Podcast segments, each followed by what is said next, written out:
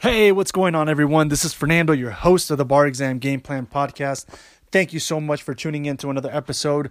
As you know, I am very much about motivation, about inspiration, about making sure that you stay on top of your mental game as much as, you know, the memorization and stress management and sufficient practice and holistic wellness during the bar exam preparation period. And one of those key components is making sure that you are telling yourself the most empowered messages as possible during this period. Because if not, you know, left unchecked, your mind will take you on the journey of self doubt, disempowerment, fear, insecurity, and that does not help anyone, especially not you, not right now.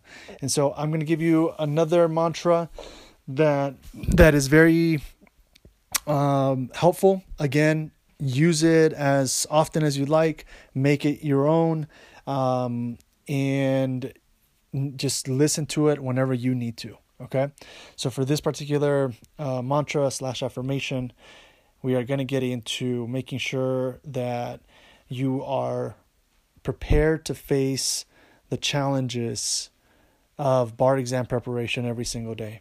Okay, all right, here we go. I am centered. I am focused.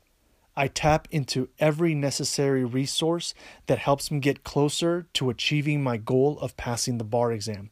I am confident in my ability to meet the challenges that I face today. I am confident in my ability to meet the challenges that I face tomorrow. I am confident in my ability to meet the challenges that I meet every other day during my bar examination period. I have grit, I have fortitude, I have resilience, I have faith that I will pass.